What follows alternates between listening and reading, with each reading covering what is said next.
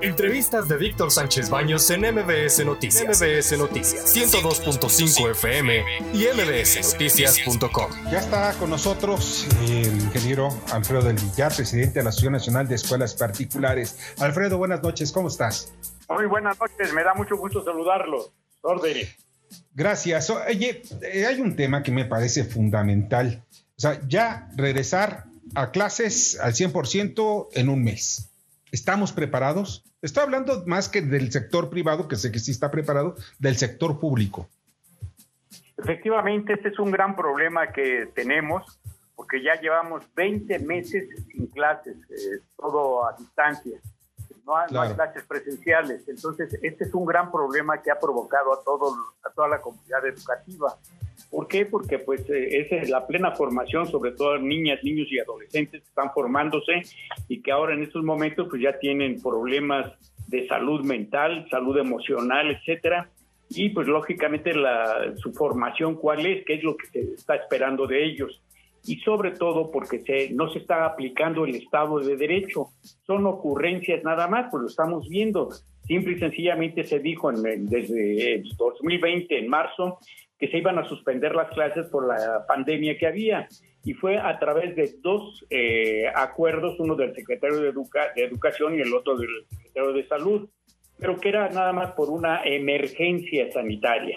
Entonces pues, se supone que iban a ser dos, tres semanas, pero ¿cómo es posible que se hayan restringido y suspendido los derechos de los estudiantes, de los padres de familia, de los maestros, etcétera, por más de 20 meses? Y vamos ya, entonces quiere decir que dos años vamos a tener esta situación grave que ha provocado todos estos problemas. ¿Qué futuro tienen estos estudiantes? ¿Qué futuro para reponer la, par, la parte de salud emocional, académica, etcétera? Nos va a llevar de 6 a, a 10 años reponer esta situación. Por eso es importantísimo que empecemos ya a que las clases sean presenciales.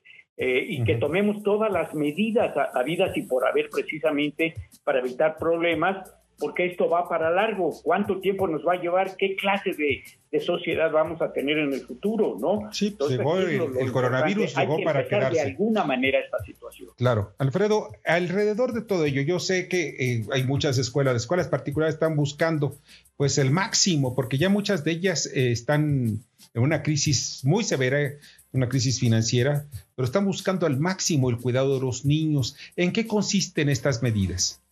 precisamente los protocolos que se tienen que llevar a cabo, que uno, un protocolo es de la Secretaría de Salud y el otro de la Secretaría de Educación Pública, que son muy buenos, pero hay que ir adaptando con la participación de los padres de familia, de los mismos maestros, etcétera, para ir viendo qué es lo que se tiene que hacer. Desde la entrada de los estudiantes, ver allí que se les tome la temperatura, que no lleguen, no lleguen con, tos o con alguna situación eh, de enfermedad, etcétera, que se apliquen todo el, el, el, ¿cómo se llama? el gel, que se utilice el gel, todo absolutamente, que las instalaciones sean sanitizadas en todos los aspectos de toda esta situación, la distancia, que no haya ceremonias masivas, etcétera, todo eso se tiene que hacer y lo estamos viendo, ¿por qué? Porque si, si ustedes ven las estadísticas, no ha aumentado eh, una ola, este, la cuarta ola, al contrario, viene bajando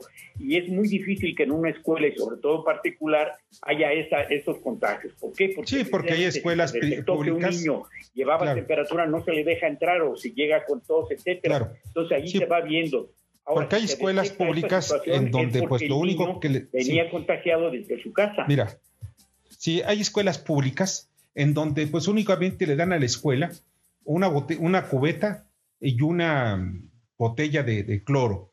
Esa, eso no es suficiente, definitivamente. Es el uso de medidas de higiene, como es el cubrebocas, como es la distancia, la, la, distancia, pues sana distancia, que es de un metro y medio, cuando menos, etcétera.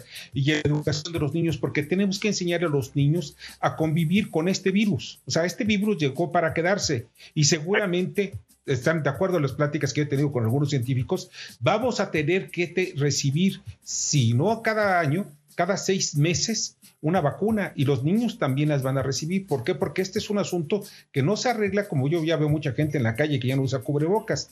Todavía no está solucionado esta crisis sanitaria. Y yo veo que sí están poniendo parte las escuelas privadas, que de verdad son las que más sufren, están poniendo de su parte, sobre todo el cuidado en los, en los planteles para cuidar la salud de los niños, de los maestros y de los trabajadores, y obviamente de ahí del resto de la sociedad. Eso es, eso es verdad. Las escuelas particulares, al menos los padres de familia, tienen recursos para poder ayudar a sus hijos con todo lo que se requiere. Lo mismo la escuela particular, los directores de escuelas. No así como atinadamente lo están mencionando las escuelas oficiales. Allí es un gran problema y todo porque no se aplica el Estado de Derecho. Teníamos que preguntar, eso es una decisión de la Secretaría de Educación Pública que regresen todos los estudiantes, pero la Secretaría de Salud, ¿qué ha dicho? ¿Qué es lo que va a hacer para ver el historial clínico, los medicamentos, todo? ¿Qué está haciendo la ¿eh? Secretaría de Economía para los presupuestos? ¿Qué está haciendo la Secretaría de Agricultura para la alimentación? Porque sus leyes que los rigen, estas dependencias gubernamentales, tienen la obligación, y así lo está establecido allí, de participar en el sector educativo. Sin embargo, no lo están haciendo. Ese es el gran problema, por eso hay que terminar con las ocurrencias de, la, de los funcionarios públicos y que cumplan con el Estado de Derecho. Que no, es, no es sacar el dedito mojado con saliva para ver para dónde va el viento, ese es el problema. Bernardo Sebastián. Sí, bueno, yo creo que hay que cuestionarnos también las, los protocolos que se han presentado. Hay, se han puesto muchas las necesidades de, los, de las escuelas, de los niños, pero tampoco, pero no se han presentado ninguno de estos protocolos en cómo debe de ser también la actitud de la familia. O sea, se dio la carta de la, la carta de que la familia tiene que ser responsable, pero estos protocolos no los han respetado, o sea, no hay nada de que llegue en la carta y tal folio, tal persona está haciendo esto. ¿Habría alguna forma generar un, un registro o algo por el estilo para las escuelas públicas? Porque las privadas, pues obviamente lo tienen y le tienen que invertir por ello, ¿no? Sí, aquí la idea es de que participen y se cumpla con el Estado de Derecho. El asunto está en que no tienen los presupuestos necesarios para todos los elementos que se requieren para evitar estos contagios. Ese es un gran problema. Eh, los baños están mal, las instalaciones están mal, eh, no tienen todo para una sanitización diaria, que es un, buen, es un costo muy elevado.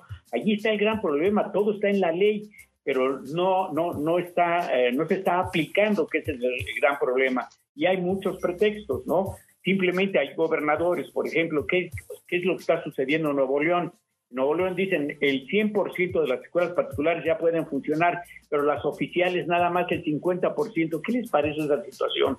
Son ocurrencias, ¿de dónde están sacando esas ideas? no Aquí se trata de que se aplique el Estado de Derecho, que participen los padres de familia de una manera activa, como lo dice la Ley General de Educación, ya tienen la obligación de estar un día al mes de manera presencial, de manera activa dentro de la escuela.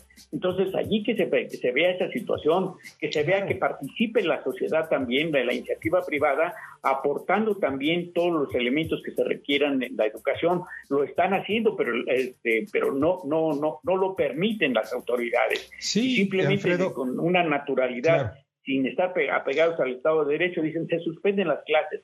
En, California se dijo, nada más estas escuelas van a iniciar y ya se verá cuándo inician las otras. ¿Qué es eso? ¿De dónde, en qué párrafo, de qué artículo, de qué ley dice que tienen esas prioridades? Cuando el artículo 1 constitucional dice que no se pueden restringir ni suspender los derechos. Entonces, ¿qué es lo que está pasando? Allí está Alfredo, que, ya las autoridades tomen decisiones firmes apegadas al Estado de Derecho hay algo muy importante y lo que tú decías de los padres de familia. Los padres de familia deben de dejar de utilizar las escuelas como guarderías o como, voy a utilizarlo, como nanas.